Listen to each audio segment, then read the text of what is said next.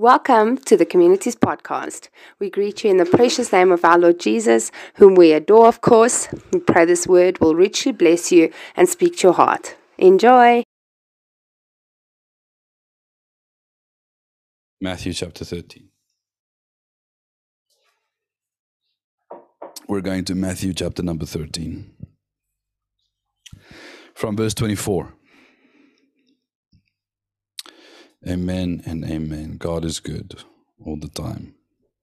All the time, God is good. Matthew chapter 13.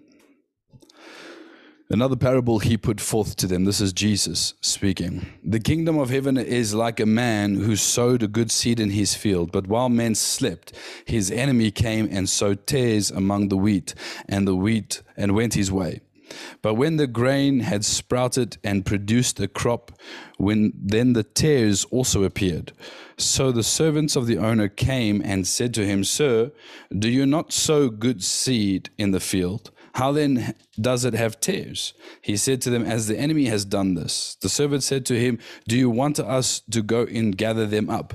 But he said, No, lest while you gather them up, the, up the tares, you will also uproot the wheat with them.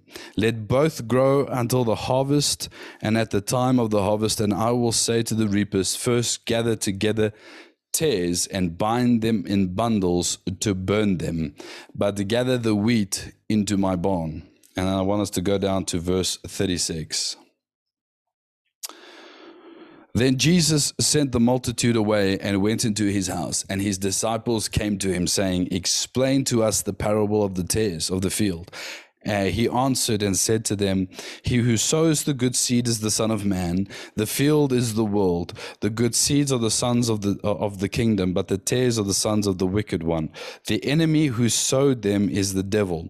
The harvest is the end of the age and the reapers are the angels. Therefore, as the tares are gathered and burnt in the fire, so it will be at the end of this age. The Son of Man will send out his angels, and he will gather out his kingdom all things that offend and those who practice lawlessness, and will cast them into the furnace of fire. Therefore, there be there will be wailing and gnashing of teeth.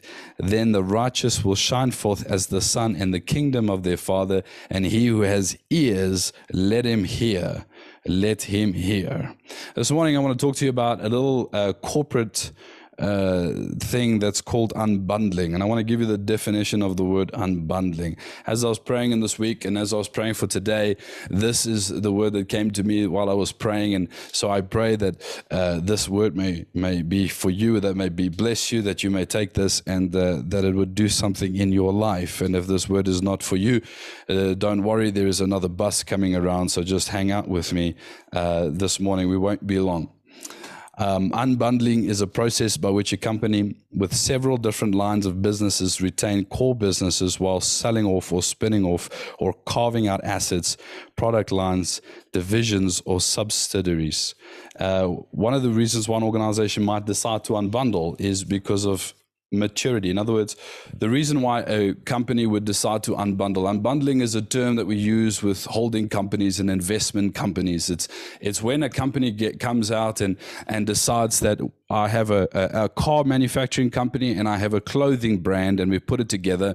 And now they have grown and they have reached a particular level that I want to separate them. And so, holding companies would usually choose to unbundle uh, because the entity that, that you are unbundling, that you are separating, has be, reached a particular level, it has reached a ceiling, it has reached a maturity. And so, therefore, unbundling uh, is actually good for the company. But before you unbundle, there's certain things that need to be in place. And yet, when announcements come from holding companies that they're going to unbundle, the share price goes up because people know that unbundling, uh, when done correctly, is actually good for shareholders. So you yield a greater dividend for those who like investments would understand this terminology. Uh, you unbundle an organization or a company that when it has hit a particular level, and you can trust the management that when you have separate two different kinds of entities, that there is maturity in that entity and there is a manager of that entity that you can trust. There is a leadership that you can trust. So therefore, we can take the clothing company out of the car manufacturing company and we can say, let that clothing company run by itself. And so, therefore, they choose to unbundle that. Uh, you would ask me, Nicholas, that's great. Thank you for that uh, great investment tip that I'm going to look at MoneyWeb this week and, and I'm going to see where I could use unbundling to buy more shares. But what's that got to do with the scripture that we just read? And that's a very good question.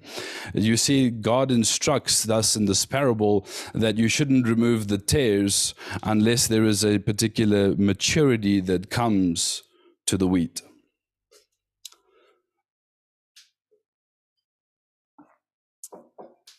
The wheat is symbolic to the church. Tares are symbolic to the evil one. There cannot be a coming of the Lord unless there is a maturity in the church. There cannot be a separation from that which is wrong unless there is a maturity of which is right. Because if you were not mature enough, you would see that people who are being removed out of your life begin to shake your life. That as you watch pastors and ministers and people fall, you might get rattled by their falling and you would not be stable. Because if the wheat is not yet stable, mature in the ground that it has been planted in, what will happen is that you will be moved as the tares amongst you is being removed. And so God is calling us as a church to a place of maturity. Because God will not unbundle the good with the bad unless there is maturity and he can trust that when he removes the tares the wheat will remain. Because unless unless there is maturity you will be picked up when the tares are moved.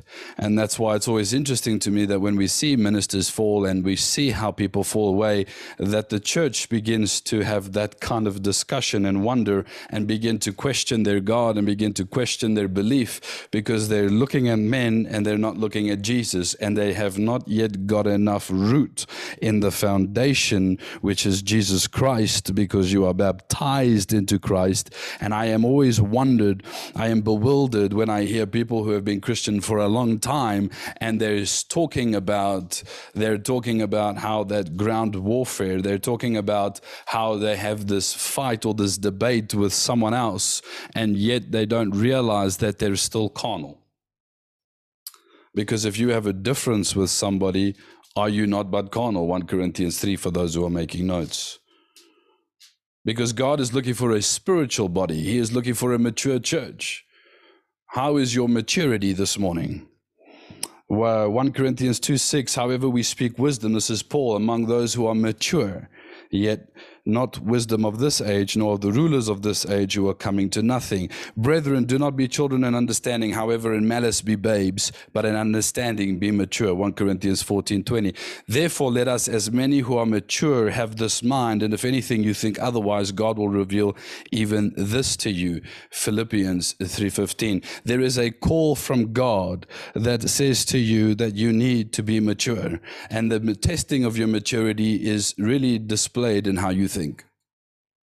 How you think. What does occupies your mind? What occupies your thoughts? I know that men who like to fish, and this is a general thinking thing amongst men, that they go into a nothing box. So they're thinking really nothing. what you're thinking about. The girl comes up to the man and says, What you're thinking? And he's like, Nothing. He's like, It's impossible. How can you be thinking about nothing? But what fills your mind? Because behaviors are are formulated from thoughts.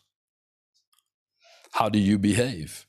When God asks you for a holy conduct, He's not saying to you that you need to have more discipline around your flesh. He's asking you, How do you think? How do you think? When God is asking you to come to a place of maturity, He is asking you, How do you see? Whenever God calls somebody into a specific tasks, he will walk past Jeremiah and he will ask Jeremiah, Jeremiah, what do you see? He says, I see a tree ready to bear fruit. And then, the, and if you've watched the movie, you'll see him as an old man, but the Bible doesn't say it's an old man. He just sees as a man passing him and says, Jeremiah, you see well. We know that this is God speaking to Jeremiah to get him ready because how you see is how you would think. Your perception is based on how you think. And how you think determines the level of maturity that you have. And so when God is getting ready to remove remove the tares of your life, getting ready to remove the people in your life that are not supposed to be there, it should not shake you. Because as 1 John 29 says with uh, the apostle John writes to the church it says they went out from us but they were not of us. For if they had been of us they would never have they would have continued with us. But they went out that they may be made manifest that none of them were made of, of us the people that don't stick with you. You need maturity so that you don't get driven away. You don't get pulled away by people that are being pulled away from you. You cannot hold on to people that God doesn't want in your life because how do you know that these are not people that God has plucked out of your life? Because He's bringing you to a place of maturity. When God starts removing people in your life and removing things in your life, He's saying to you that you are mature enough to still stay planted here. Don't ever force anybody to be with you that's not supposed to be with you. I want us to go to Philippians 2.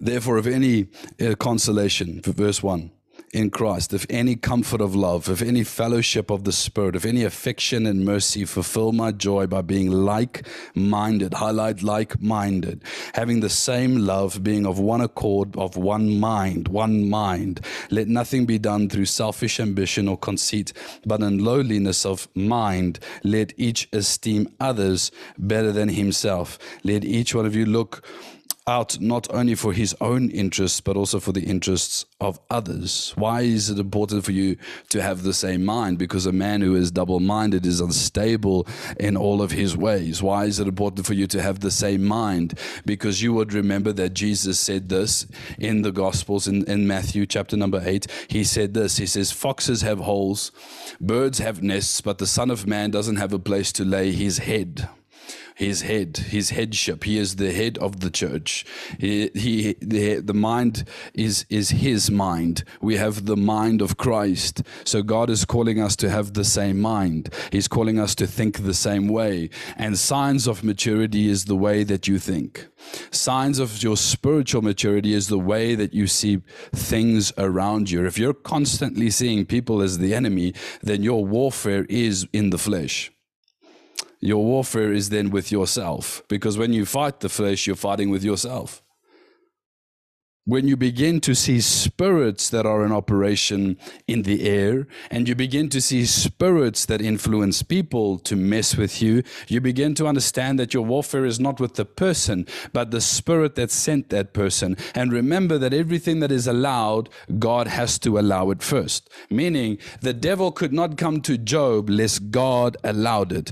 The devil cannot touch you unless God allowed it. The question that you have to ask is why would God allow someone? Someone or something to touch you because you were created to be more than a conqueror. You were created to be more than an overcomer. You were created to be first, not last. And so the, glo- the, the suffering is a revealing of the glorification that awaits for you. We suffer now, but there's a glorification that waits for you. And God says, if you endure, I will bless you. If you endure this temptation, if you get through this trial, I will bless you because uh, there is a glorification that waits for you and I. There there is there you must begin to understand that God is calling you to be a prince. He's calling you to be a king. He's calling you to be more than what you are. God's purpose and plan for your life is not for you to remain a loser. It's not for you to remain at the back of the line. He's called you to be first. He's calling you to be with him. Everything that God has created in creation, whatever we see in creation, God has created only one thing after his own image and after his own likeness, and that is you and me. You are the object of his affection, so that he may become the object of your affection. Foxes have holes. Birds have eh, eh, nests in the air, but the Son of Man has no place to lay his head. Why? Because the body of Christ is not yet mature enough for the headship of the Lord Jesus Christ. Ooh. God is calling us to one body. Why? Because there's one Father, There's one Son, there's one Spirit, so there's one body. You are part of the one body. Why was John's, uh, John the Baptist's head beheaded? Why did he lose his head? Because there's a new head in town.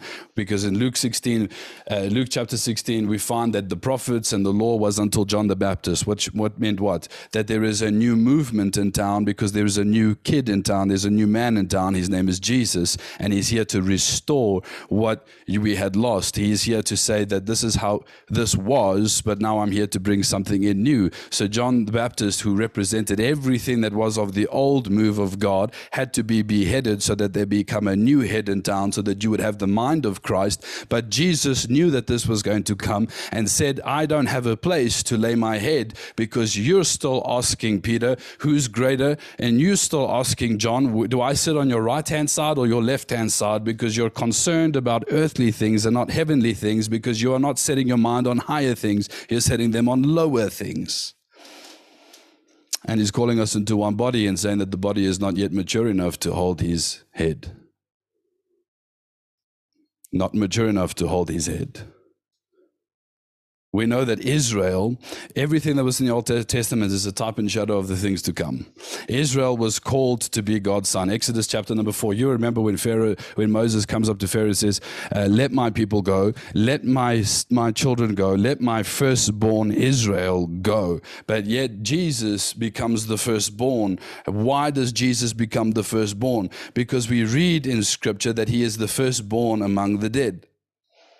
So he is the firstborn of those who are raised. And when you are baptized in Christ, you because it, when you get baptized in water, when we go through baptizo, it is a type and shadow of mikvah, which is in the Old Testament, that is cleansing yourself. But the baptism means more for us because we identify ourselves with the types and shadow of the crucifixion and resurrection of the Lord Jesus Christ. So the baptism is when you stand up with God, and because He stood up, you'll stand up, and He is the firstborn of those who are dead. In other words, He led captivity captive. In other words, he led them from one state of being captured to another state of being captured with God. And because he was the firstborn, and you and I who are in Christ Jesus, meaning that you and I are in the man, that when we stand up, we stand up with him because when he stands, I stand. I am able to stand because he stood. I am able to survive the persecution because he survived the persecution. And he is the firstborn amongst the dead. So therefore, the firstborn gets the double portion, blessing. Why does the firstborn get the double portion? Because the firstborn was supposed to show the other children how the father's business is conducted. So I will teach you the way that you should go, Israel. I shall teach you the way that you should go, church. So as the church is supposed to show the world how to do its thing. That's why we have the double portion. Because we are stewarding what God has created us to steward God, we are stewarding what God has given to us. And we're showing the world how marriages should work. We're showing the world how businesses should be run. We're showing the world how to discipline your children. We're showing the world how to be creative. We're showing the world what they should be doing. And the world should be looking at us as the potential children of God and be looking at the older son, the church. Because in Christ Jesus, we're the firstborn. Because whatever he gets, we get. Why do you say that he's the firstborn and why should we get what he gets? Because you would remember Jacob, who was the secondborn. When he came to his father Isaac, he dressed himself like Esau, his brother, so that he may get the firstborn blessing.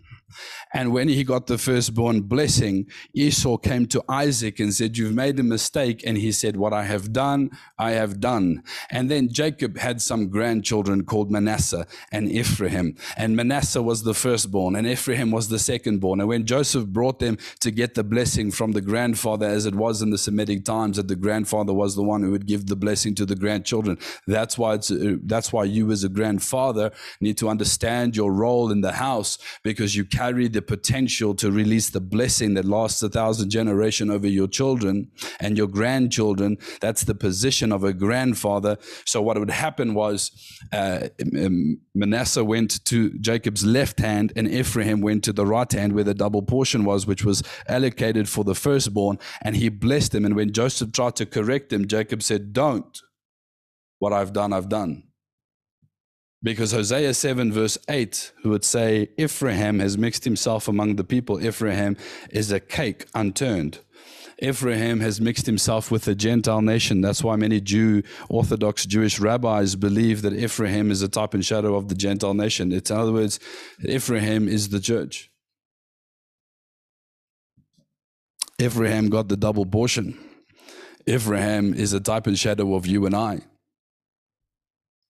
And to prove it further, when the first promise was given to Abraham about the children that he should get, what was the first promises? Abraham received two promises. One was God would say to him, Come out of your tent, count the stars. And that represented spiritual Israel, which represented the church. And then he said, See, count the grains of the sand. And he counted the grains of the sand. He said, That's natural Israel. That's from the soil. Which was the first promise? The first promise was the stars, spiritual Israel, the church. The second promise was natural Israel. So natural Israel rose up so that spiritual Israel may come because 1 Corinthians 15 will tell you that it's first things happen in the natural, then things happen in the spiritual. Am I talking to somebody? I can't hear anything, but is this, is this helping anybody?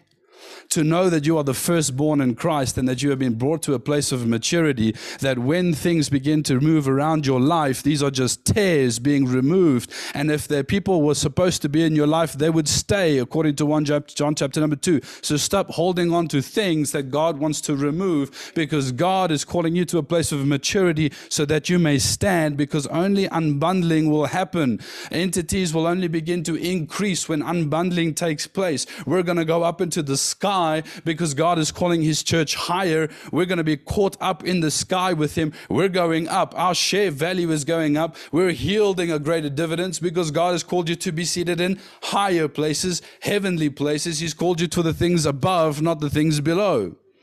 And if you set your mind on eternity, what is this that you're going through today? It's irrelevant. Because God has called you for more. He's not called you for less. He's called you for more. He's not called you for less. Romans 8:29 says this, For whom he foreknew, he predestined to be conformed into the image of the Son, that he might be the firstborn among many brethren. This is referring to Jesus. Colossians chapter number 1, he is the image of the invisible God, the firstborn over all creation. For by him things were created that are in heaven and that are on the earth, visible and invisible, whether thrones or dominions or principalities or powers, all things were created through him and for him, and he was before all things, in all things consist. And he is the head of the body, the church, who is the beginning of the firstborn from the dead, that in all things he may have the preeminence. What does that mean? Check this out. Everything was created by him and through him and for him. Nothing was created without him. Everything was created for him. Your trial was created for him. The devil was created for him. Because when Jesus was planned, he said, Son, you need a wrestling partner. The church, you need a wrestling partner. Why? Because when you wrestle with somebody, you get stronger. That's why the resistance of your life that's why in Romans 8 29 it says, For him he, foreknew, he also predestined to be conformed. What is conform? Conformation is when you're being shaped from the outside to the inside. Transformation is when you're being shaped from the inside to the outside. That's why Romans 12 says, Be transformed by the renewing of your mind, so that you may test, another translation, that you may prove what the will of God is. And then you're being conformed by the things of the world because you're being carved out. You're being shaped out to be like the Son of God. So that when people see you after you survive the trials and the tribulations, they say, Wow, you're looking more like Jesus every day. That's why Paul wrote in Galatians 6, where he said, Let nobody bother me about this, for I bear, I bear, I bear in my body the marks of the Lord Jesus Christ. In other words, my testimony of Jesus is what I went through. What I survived, what you survived is a testimony of Jesus. Romans, Hebrews 12, verse 22. But he uh, but you have come to Mount Zion and to the city of the living God and the, and the heavenly Jerusalem, to the innumerable company of angels. Hang on for a minute. But you have come to Mount Zion. We are not waiting for Zion to come, but we are already here. We have already come to the mountain of God. Why? Psalm 133. How good it is for the brethren to dwell together in unity. It is like the dew that is on Mount Hermon coming onto Zion. It is like the precious oil onto the head of Aaron, coming down onto his beard and then onto his outer garments. Aaron is the type of shadow of the high priest we know is Christ Jesus. That's what the book of Hebrews exists for, to prove the, the, the priesthood of Jesus Christ and that we are order, uh, according to the order of Melchizedek, meaning that Jesus Christ is the high priest. He makes ever liveth to make intercession for the saints. In other words, he is my high priest. He has got the precious oil, the anointing, who comes onto the outer garments, the body there, God commands a blessing and life forevermore. Forevermore. Hebrews 12, but you have come to Mount Zion. You have come to the place. Oh, I feel the Spirit of God. You have come to the place where the anointing of the Lord comes upon you. That when you get together in unity, brothers and sisters, we can only get together in unity when you change your mind about the people in your life. I listen to a lot of preachers, and I can't think of one preacher that I agree with all the time. It's because I'm a difficult person. I know. I know. That's why my mother prays so much, right? No, I cannot agree with all, everything all the time because I have my own brain. But just because I disagree on something doesn't mean I disagree with you as a person. And I was taught this very lesson when I was listening to a Passover message. I was listening to a great message from T.D. Jakes called The Man Upstairs. If you have time, Google that message. It will change your life, right? You will buy a ticket, fly to Dallas, sit there in his church just by listening to that message, man upstairs. And I went to the church I was going to, and there was this guy preaching. And, and so every Passover, you, you, there's the church is full because church, you know, Christians, you know, those those Christians only come on Christmas and Passover and weddings. You know who you are. And uh, so we we were sitting there. Now it's uncomfortable. It's hot. It's South Africa. It's, it's April. It's it's warm. And this guy was preaching, and I was sitting there going, ah, this is such a bad message. I was listening to Man Upstairs with such a great message. Now I'm sitting here and I'm like, oh, Jesus. I was like, oh no. So I asked the Lord this question. I said, God, I said, is this message from you? Because I was irritated. You know, that's, that's what happens when you're fleshy. And I asked him, are you, uh, is this message from you? And God answered me like this. And he said to me, the man is from me. You see, you could disagree with some doctrinal issues that you have. You could disagree because you think differently. But understand that the man, the person, is from Jesus. And whenever I have a disagreement with someone, understand that that person was sent in your life for a reason. 1 Corinthians chapter number 12, I think it's 2 Corinthians chapter number 12. Paul writes this and says, uh, a, a, a, thorn in the flesh was given to me to buff me, to buffet me. Ne? To buff me, to shine me, to polish me. It's called confirmation. Say confirmation. It was it was given to me to buff me. And I asked three times, thrice I asked the Lord to remove the thorn of my flesh, and three times the Lord said to me, My grace is sufficient for you. What's the thorn of the flesh? And scholars have debated what the thorn of the flesh is because a lot of times we think the thorn of the flesh must have been some sickness or some ailment or some disease. But if you use Bible to interpret Bible, right? Which is what you're supposed to do. Twice in the Old Testament, you find thorn of the flesh. Twice in the Old Testament, the book of Joshua and the book of Numbers, I think it is, where it says the thorn of the flesh is a type and shadow of people because of Israel's disobedience that God, disobedience that God would allow a thorn in the flesh because of their disobedience. So it is safe to say, by using that interpretation, to say that the person because of Paul's wonderful personality, which we know he had lots of fighting and a lot of struggle with a lot of people, debated quite a lot. He was quite a set guy, quite a dominant character. And uh, we know that he had an issue with John Mark because John Mark wasn't as strong as what Paul was in the ministry. And so when they were being persecuted, John Mark sort of fell a little bit away. And we don't ever hear anything else about John Mark except that he ended up going to a little place called Cyprus. And we know that John Mark never attained too much thereafter. But we know that the end of Paul's ministry, he says, Call for John Mark, I have need for him.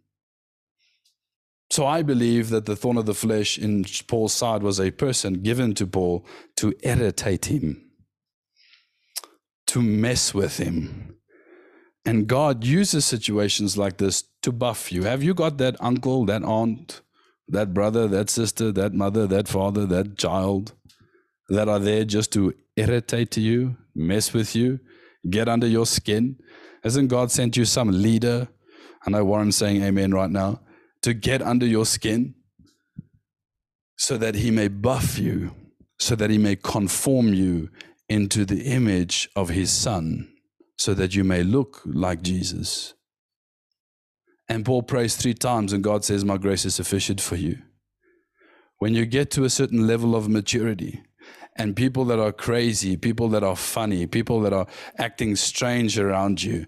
You learn to look past their failures and personality and see the character, which is the root of God. And God says, if the root is holy, come on, then the whole thing is holy because God is the root in every person. I might still be under construction. Don't worry about my deficiency in my personality. I got pills for that.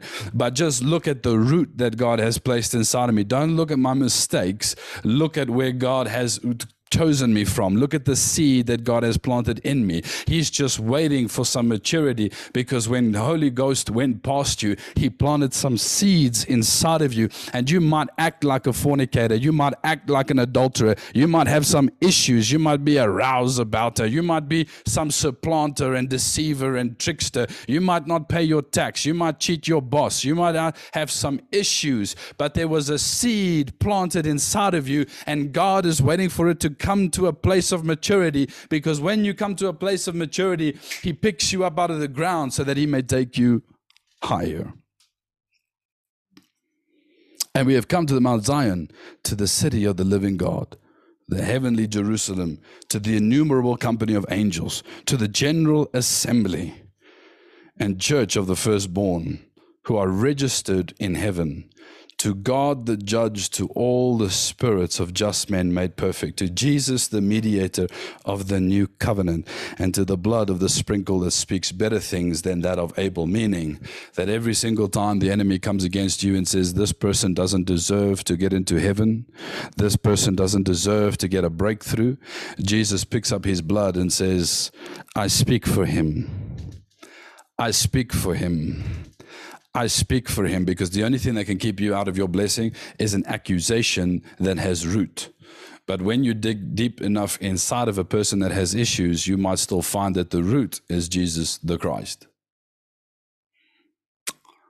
So, what's your tongue when you're talking about somebody? What's your tongue when you think about somebody? Because thoughts develop behavior. And if I change my mind about the way I see God, the church, and what He's doing, I change my attitude towards what He's doing. And all of a sudden, I can do something more. All of a sudden, I can reach to that higher level. I can go to that upward place that He's calling me. He's calling me to that other place, man. To that other place. How do we know that Jesus wants one body? John chapter number 17. Jesus prays. He says, Father, let that glory that you and I shared before the time come back. Bring me back into that place where you and I, we were tied. He said, Father, thank you for the unity that's between me. I'm reading from the NIC, the Nick translation. Thank you for the unity that is between you and me. But let them, the church, the disciples, let them be as one as you and I are one. Whew. There is something about when you come to God and you dress yourself up in Christ just like Jacob dressed himself up in Esau, that when God the Father reaches out his hand, he chooses to be blind to the things that you did that was wrong. And he touches you and he says, I feel the wounds of my son, Jesus the Christ you get the firstborn blessing. Oof. Come on. I don't know about you, but I feel the Spirit of the Lord. Some of you are just sitting there like I didn't say anything that was great. God bless you.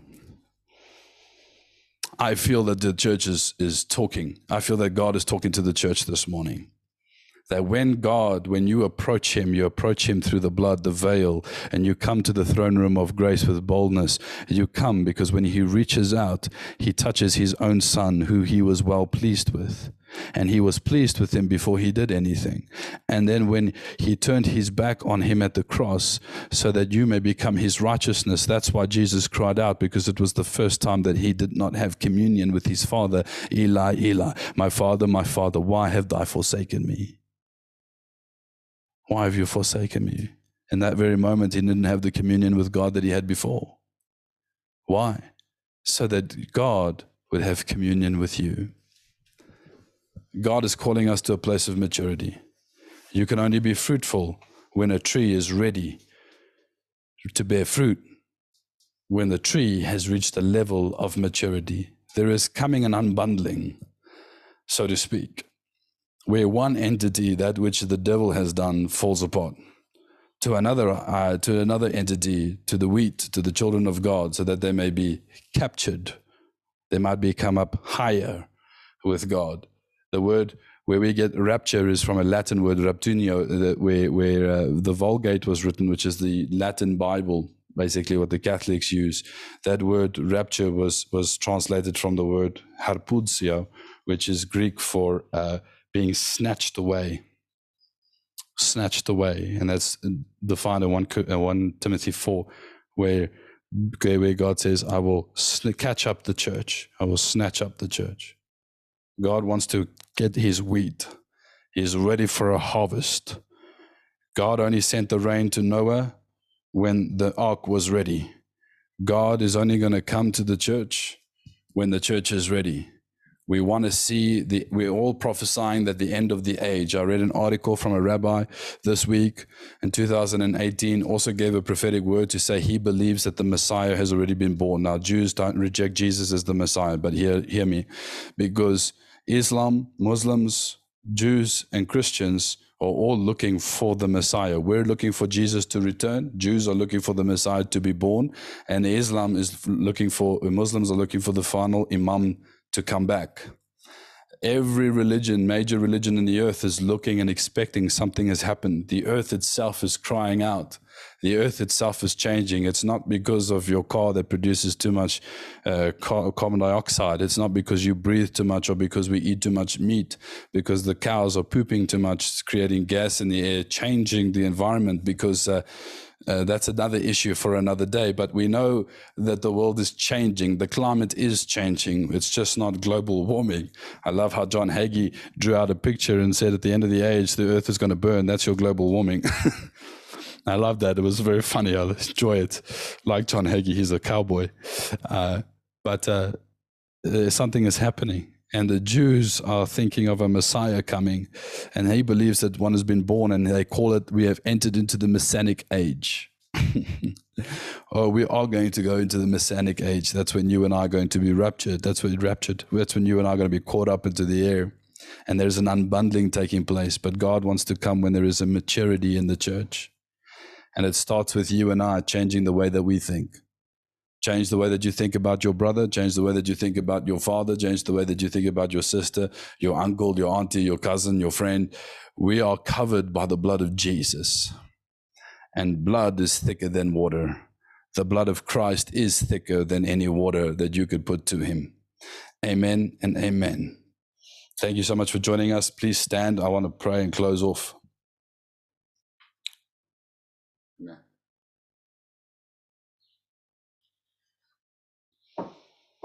We're going to close off now. For those who are at our campuses, we, you guys are going to connect afterwards and enjoy. And please, please invite people. Please invite people. It's not so that they may just join the community, but so that they may join the kingdom. That they may join the kingdom. And just remember, as Judy asked, that we fast on the 30th. So if you if you miss out on some nice lamb shank, blame Judy.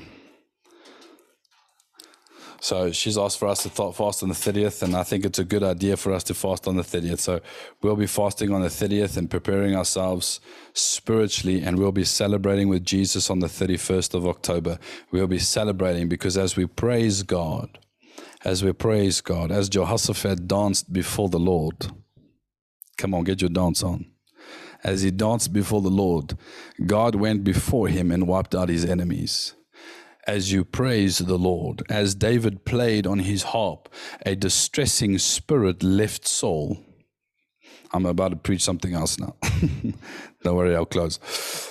A, dis- a distressing spirit left Saul. There is something about bringing in the worshiping and the praising of God into your home that causes discomfort for any devil. Father, right now, with this, the, this presence that I'm sensing here, Father, I pray over every person this morning, Father God, listening to me and under the sound of my voice, Father, that you would bless them, that you would meet them, that the presence of the Lord be filled in their house. And Father, as we get ready to be unbundled, Father, let there be a maturity to the body of Christ like never before. Let us, far be it from us, conversations about how we took on atheists and other people with other religions. Father, it's not about that.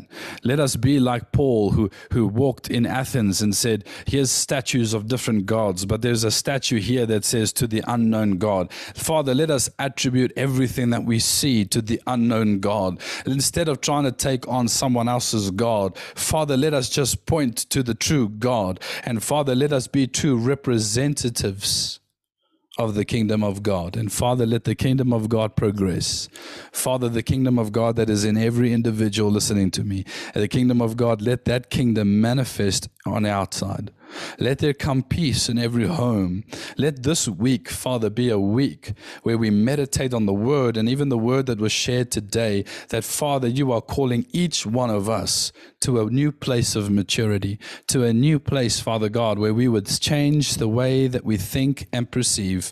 That, Father, we would change the way that we see you, change the way we see the church, change the way we see our brothers and our sisters, change the way that we see Cyril Ramaphosa, change the way that we see, Father, our government, change the way we see our policemen, change the way we see our teachers, change the way we see, Father God. Show me, Father, what you are saying over South Africa. And Father, Lord Jesus, let us believe that, pray to that, work to that, and let everything else be a distraction.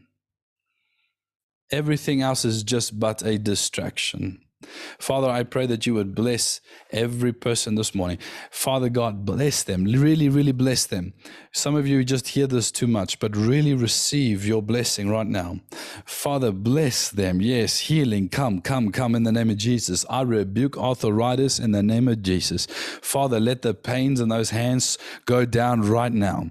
Father, let the stress in that back go right now in Jesus' name. Let those sinuses be cleared right now in Jesus Christ's name. Let the anointing flow and destroy the yoke, Father, Lord. Yes, in the name of Jesus, we bind sickness and disease, and we thank you that in Christ Jesus, all things are possible. Thank you, Father, for what you have done. Thank you, Jesus, that we can trust you. Thank you, Jesus, Father God, for what you're doing in our lives. Father, we pray a blessing over every person this morning in Jesus Christ's name. And until next time, guys, thank you so much for joining us. Have an awesome Sunday, and I will see you guys next Sunday. God bless you. Is to never worry for my life and to know you is to never give in or compromise and to know you is to wanna tell the world about you cause I can't live without you